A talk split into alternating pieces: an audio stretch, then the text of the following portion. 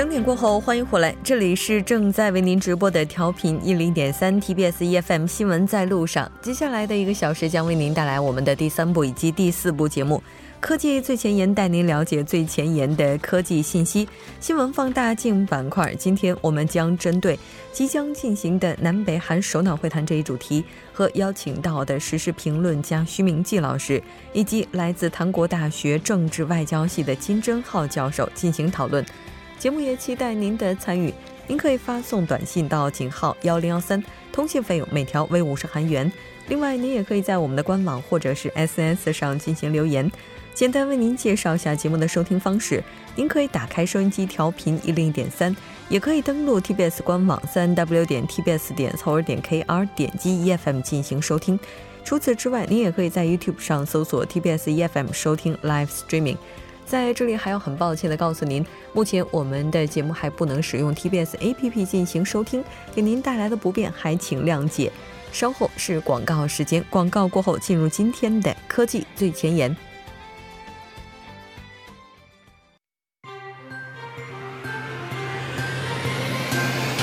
发现新科技， 体验新生活， 带您了解科技最前沿。 好的，欢迎回来， 接下来马上带您走入我们今天的科技最前沿。 首先还是有请栏目嘉宾董科。 董科你好。 木真你好。 非常高兴和董科一起来了解今天的科技最前沿。 今天这个科技最前沿也是跟咱们的健康有关系的。 是的，那我们上次， 然后当时是谈宇航员在宇宙吃什么， 然后开发未来饮食后也谈过这样排泄物相关话题。 然后呢我们今天可能还要谈这个， 那是怎么一回事呢？ 最近呢1个月来， 不知道大家有没有注意到一个新闻， 就是呢一直在追踪报道 英国的一个小哥， 然后就是有没有上大号的这么一个问题。 那这是因为， 这个英国警方称看到该名男子吞下了酷似毒品的物体， 而逮捕了这名男子之后， 然后呢这名男子是一直拒绝排便， 而警方怀疑呢他这么做是为了隐藏毒品交易的证据。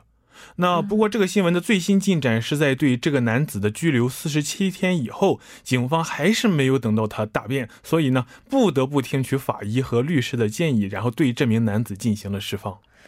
但是这个情况我觉得有点耸人听闻， 因为刚才您提到说是 40多天 他一直没有排便。 是的，但我们都知道人如果就是哪怕不每天排便，这个身体也会出现一些危险信号的。 对， 怎么说呢， 一般来说的话， 你如果不上大便， 这绝对不是什么好事情， 对身体影响非常大。 那如果一个人只吃饭不排便， 它会发生什么呢？ 那毫无疑问， 这个消化道里的这个食物残渣的水分， 它会被吸收的越来越完全。 那么在食物这个消化道里的这些排泄物呢， 它就会变得越来越坚硬， 而且稠密。 那我们俗称叫便秘嘛，对吧？ 那我们也知道便秘是非常痛苦的， 而便秘时间久了的话， 那这个人的肠道就会出现危险的膨胀， 也就是我们说的这个巨结肠。 其实呢这种巨结肠它也是一种病， 它有先天性的和后天性的。 那据我所知， 是在美国费城医学院的这个附设马特博物馆里呢， 其实有一段非常巨大的这个结肠标本， 它也是被号称作镇馆之宝， 跟爱因斯坦的大脑切片 在一起在这个展览馆里， 然后博物馆里展示给观众看。 这个画面我觉得在脑海当中能描绘出来， 那实在是非常非常视觉震撼的。 那怎么说呢， 这段结肠的这个主人在出生的时候呢， 就被诊断出是患有先天性的巨型结肠症。 而患有这种病的这个病人的大脑呢， 它不是说它不想排便， 而是他这个大脑接收不到想排便的这个指令， 他不知道我什么时候要去大便。 而且你像那小朋友的话， 他一般没有这种主动去大便的意识， 所以说就会这样很不好， 所以大便呢就会在体内越积越多， 肚子也就越来越大。 那而在 1940年 以前的时候呢， 世界上对这种病还不具备动手术的条件， 所以呢这段结肠的主人呢， 他是受尽便秘的辛苦， 在29岁的时候呢， 是被活活的胀死在厕所里。 那死的时候呢， 还在试着努力排便。 他死了以后呢， 这个医生就从他体内取出了这一节巨大的结肠， 他最后一称呢， 是总共有 18公斤重。 他这个不排便的话， 是指大概活到 20多岁 都一直没有进行过排便吗？ 或者量非常少？不是，他不断的排便，但是怎么说呢，他是一个月据报道、说这一节主人呢，这些节场的主人他是一个月赔一次遍、但是呢他就是怎么说呢，赔的没有那么顺利，然后就一直积累，有一些他是赔不出来的、那个时候像是换肠了，手术也没有这么那么好的条件。确实。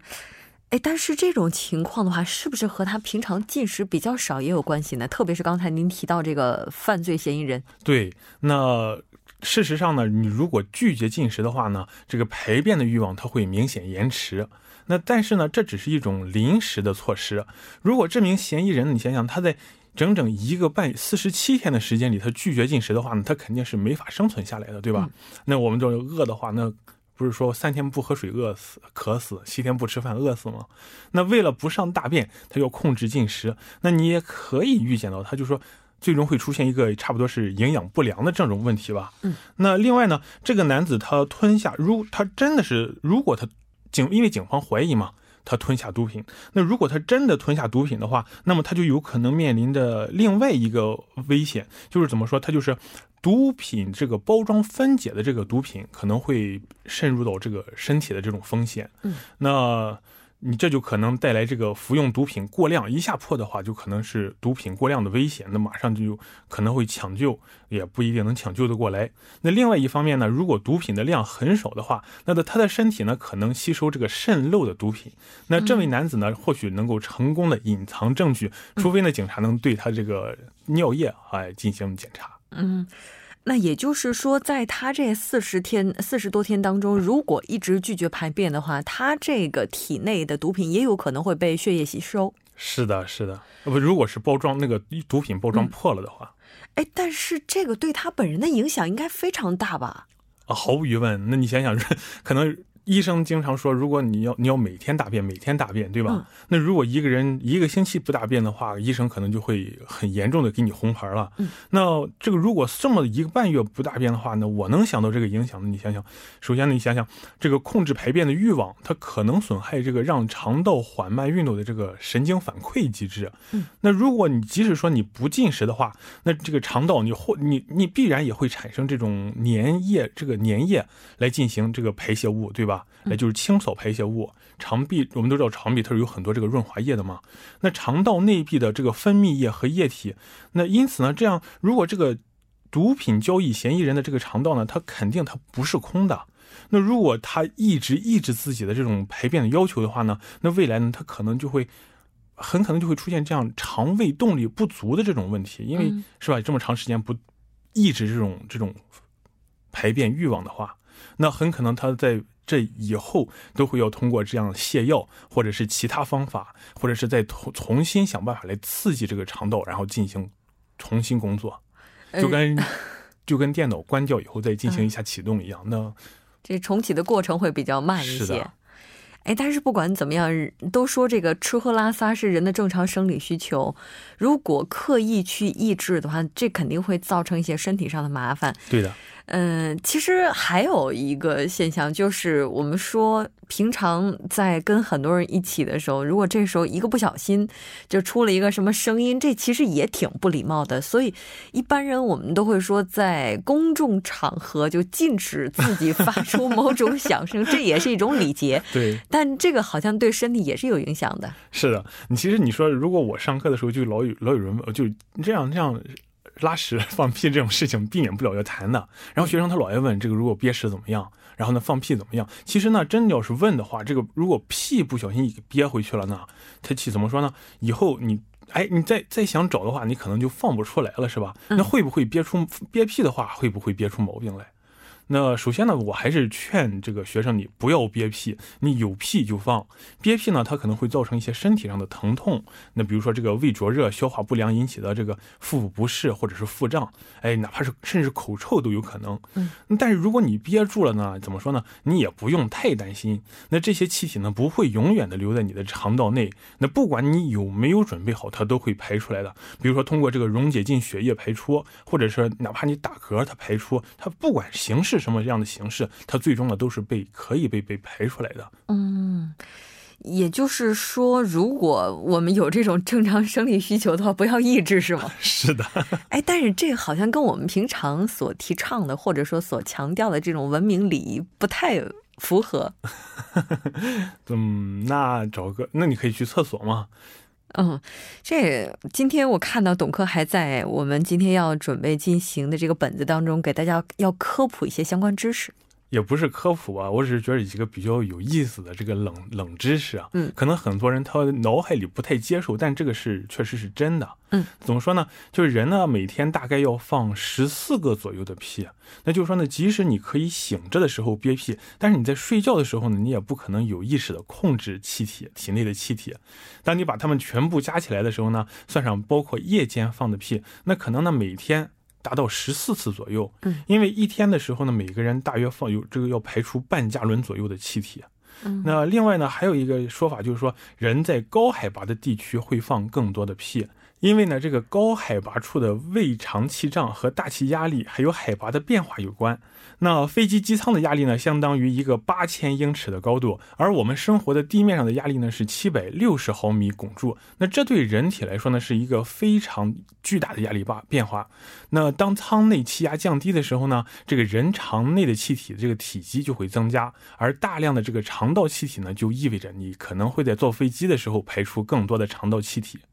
那我之所以说这个冷知识也是为了给另一个冷知识做一个铺垫啊。那我们都知道这个飞机机舱里呢它有一半的空气是循环的，你知道这个是什么，所以说呢那不管你坐飞机的时候你面对着什么气体，你还是要去呼吸的。然后就是我觉得今天董科跟大家讲完这一期知识之后，如果发现周边的人他们散发出来比较特别味道的时候，也不要给予他们过多的关注， 因为这是正常的生理反应，是吧？是的。好的，非常感谢今天董科带来的这一期节目，我们下期再见。谢谢木真。 同时呢，也要告诉大家，明天是我们新闻在路上1周年的日子，所以在明天的这一时间段将会为大家带来一个特别的小板块，所以我们科技最前沿会在下周一再跟大家见面。稍后来关注一下这一时段的路况、交通以及天气信息。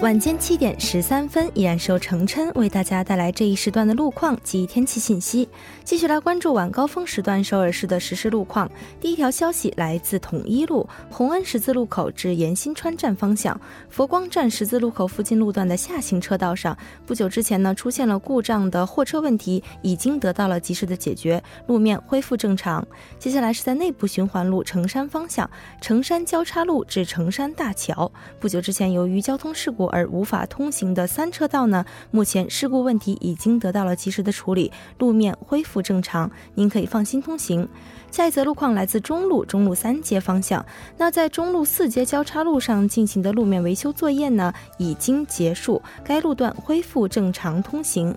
好的，继续来关注天气。 明后2天全国大部分地区都将持续升温，气温纷纷跃至较常年同期偏高的水平， 温暖在不断的升级。 首尔江原岭西以及京畿道等地区呢将迎来大踏步的回暖， 中清道的局部地区未来2天的最高气温可达20度以上。 不过需要注意的是，昼夜温差会比较大， 早晚仍然需要注意做好保暖工作。 来看主要城市未来24小时的天气预报。 平昌多云转晴， 零下1到17度； 首尔多云转晴， 6到17度。 好的，以上就是这一时段的天气与路况信息，我们稍后再见。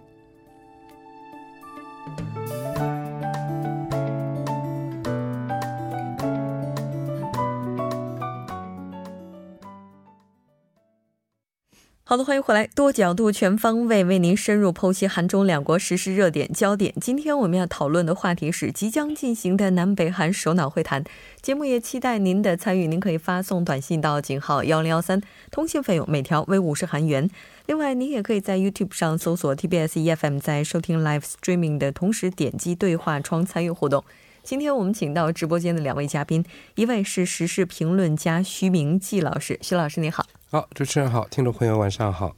另外一位嘉宾是来自韩国檀国大学政治外交系的金真浩教授，金教授你好。听众朋友好，主持人好。非常高兴今天能够在直播间和两位嘉宾一起来讨论今天的这个重磅消息啊。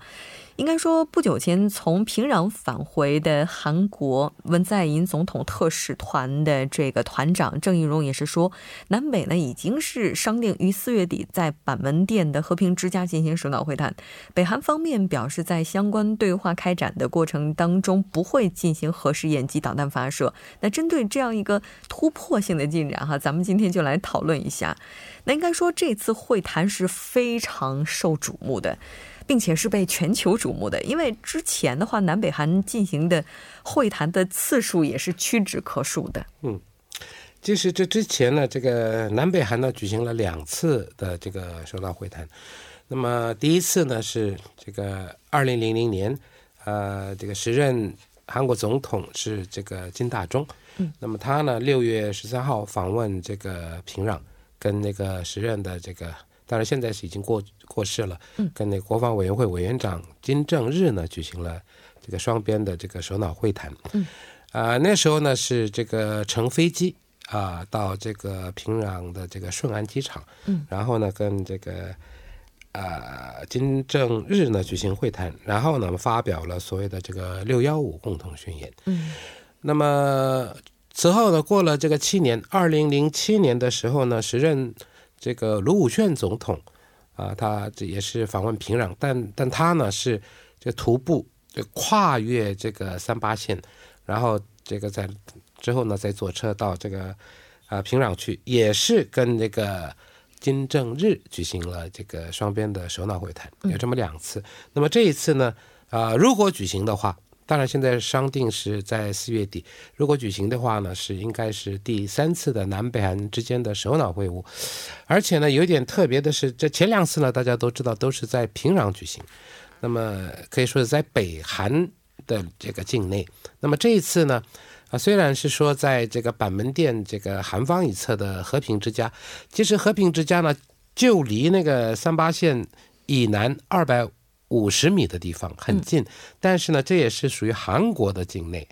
所以说呢可以说是北韩的最高领导人的第一次到韩国境内来举行这个双边的首脑会谈，因为过去两次都在那里，所以这一次呢希望能在韩国，当然有人也曾考虑说是在济州岛怎么样，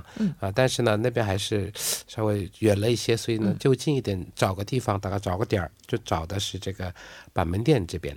所以说这一次如果4月底真的 举行了，那是第3次的这个南北韩间的首脑会谈了。而且选的这个地方和平之家本身就对于南北而言是非常有意义的。 目前韩国也是非常重视这一次首脑会谈，也是从各方面对它进行准备。跟之前相比的话，这次会谈它有什么不一样呢？是，这次的会谈呢，我们这样看，金正恩就任以来啊没有海外出访过的， 然后他要第一个出访，虽然也不算出访吧，但是朝鲜境外的地方，第一次开会选择了或者是现在的一个会谈为主的方式来看，就是这个韩国的出访啊，他的第一次访问算是一个有历史性意义的。 因为这个南北朝鲜战争结束以来一直对此的这种状态，然后1984年代末期发过一个媒体报道，朝鲜那个核开发的内容到1990年开始就是大家一直谈一个朝核的问题，然后去年我们知道它已经这是第6次核试验啊，就是做完了，还有 洲际导弹或者是相当于洲际导弹类似的他们的武器也发射过的。这种情况之下，东北各国对朝鲜半岛的立场各有各的立场。因此呢这种矛盾呢，我们刚举办冬奥的时候啊，每一个人想到就是韩国在加西位置上如何推动南北韩的和解问题，这个是当时的很多人怀疑的，连韩国的媒体说这个可能性也不大，但是呢这算是个一个奇迹吧，或者是每个国家之间的一个相应的方式啊，最后就定下来啊，就是4月份在韩国举行南北韩高峰会谈，所以这个意义跟过去就是谈的就是韩国要访问朝鲜，然后就是谈这个交流，然后中式和平议题全然不同。为什么呢？就是还得谈一个和的议题为主题的啊。这有点一气呵成的感觉，就从1月份一直进行到4月份，所有南北之间的这些沟通以及交流啊都是非常顺畅的。北韩这次之所以会答应会谈，应该也是他对拥核态度的一个转变吧，我们能这么理解吗？是啊，因为他以前呢就是说绝对不会说是这个谈他们的这个所谓的契合的问题，对吧？说是说无核化呢是要跟美国谈，而且他们所说的无核化和我们理解的无核化呢是有点不一样的，因为它有很多，你说美国有个前提条件，说它呢这个一定要采取这个诚意或者是采取无核化的行动，那么美国才开始说是跟北韩举行会谈嘛。那北韩呢，他这次呢也有很多前提，但是我们比较忽略了，只把后面的看准了，前面的好像稍微疏忽了一点，所以我在这里稍微这个提醒各位一下，就是说他说这如果这个消除针对北韩的这个军事威胁，而且呢这个北韩的体制呢能够得到切实的保障，那么他们就没有必要拥有核武器。这什么意思呢？如果不这样的话这个核武器它还是要有的意思。还有呢，所谓的这个无核化或者是去核化呢，不只是这个北韩的无核化、北韩的去核化，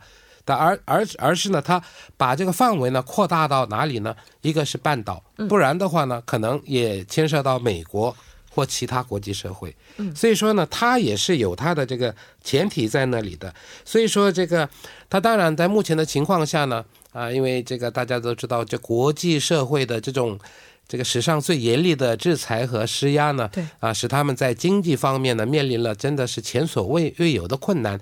过去呢，当然有什么千里马运动也好，什么多少天的什么怎么样也好，有很多这种刻苦的时代。但是呢，以后如果继续这样下去的话呢，我看北韩的老百姓也是很难能忍受下去的。所以在目前的情况下呢，当然他们要为了这个，首先要喘口气嘛，在经济方面要喘口气的话呢，你不谈这个核问题的话，可能就以后就没有机会。而且呢，正好今年韩国举办这个平昌冬奥会，所以呢，他们就以这个平昌冬奥会为契机呢，发出了一些所谓的和平的信息。那么其中呢，它还包括跟这个美国的一个什么对话接触。没想到这个特朗普总统也是跟他一讲，他说好，我们马上就跟金正恩见面。那个郑义荣说，这4月底是南北韩嘛，所以最好是再往后一点。所以这特朗普说是那就5月之内来跟这个北韩呢举行这个首脑的这个会谈。不管怎么样呢，在这段期间。北韩呢也没有进行过核试验，就是1月以来到现在，然后呢也没有这个弹道导弹的试射，也没有加剧韩半岛的这个紧张局势。而且呢他又说了，他说这个我这核武器不是对韩国的，也不会对韩国的发起这个核攻击或者是常规武器的攻击等等等等。所以现在呢，首先是要改善南北韩之间的关系。过去两次的我刚才说的这个2000年跟2007年呢，主要是谈南北韩之间的问题。那么这一次呢多了一个这个核问题，这个无核化，这个呢要看南北韩的会谈里面是不是能不能谈出一个好的结果。而且呢，现在以我的看法呢，现在美国和北韩之间已经在私下已经开始进行接触了，那么在这里呢也会谈到这个问题。所以说这些问题能不能就是有了一个苗头，说是可以以后再通过这个首脑会谈能导出一个结论的话呢，那么可能会就这四月、五月接连着就会举行南北韩之间的首脑会谈和美国和北韩之间的首脑会谈。如果说这个谈不好的话，可能这个美北之间的首脑会谈呢，那还不一定，没有那么乐观，说是一定能召开，而且一定能取得满意的成果。对，但是我觉得可能更多人现在非常关注的就是，哎，北韩就怎么这么爽快的就同意和韩国和美国进行首脑会谈？我记得之前有专家就猜测过，说北韩有可能这个核开发已经完成了，但是它不对外公布，所以就扔个炸弹试试看，就是这个炸弹不是真的炸弹，就是说从这个语言上，从这个主动上来讲，他试试，就先谈谈看，谈成的话那就刚好，谈不成的话那就说我拥核。有没有这样的可能呢？金教授，这个核问题啊，实际上这个证明需要一段时间，还有一个是真的要废核啊，也不是一天决定就都能做出来的，也几年的时间按部就班的。因为90年代我在北京，这是研究主题，这是朝鲜半岛的这是周边国际关系及南北韩的一些互动，所以那时候我常去这个中国与朝鲜的边境看。我们这个回头来看呢，朝鲜的历史就是1970年代啊，早期呢，他们的经济实际上超越韩国了，然后外交力量也超越韩国，因为俄罗斯就苏联的早期的计划经济成功了，这个呢也给美国很大的压力啊。然后70年代中期开始呢，市场经济在世界上一些发展速度挺快的，所以呢，中国改革开放今年是满40周年啊。这个40周年的这个时间里头啊，朝鲜的经济一直往下走了。那往下走的这个过程里头，朝鲜就是韩战就是结束以后，有准备了重新侵略韩国的，但是他那些武器呢，实际上是已经被淘汰的，就是旧型的，而且就俄罗斯的、苏联的武器，然后他们呢都是用新的一个方式，把一个战略上的平衡要保持，所以开始开发核武。是的，没错。我们先来休息一下，过后继续和两位嘉宾来讨论今天的话题。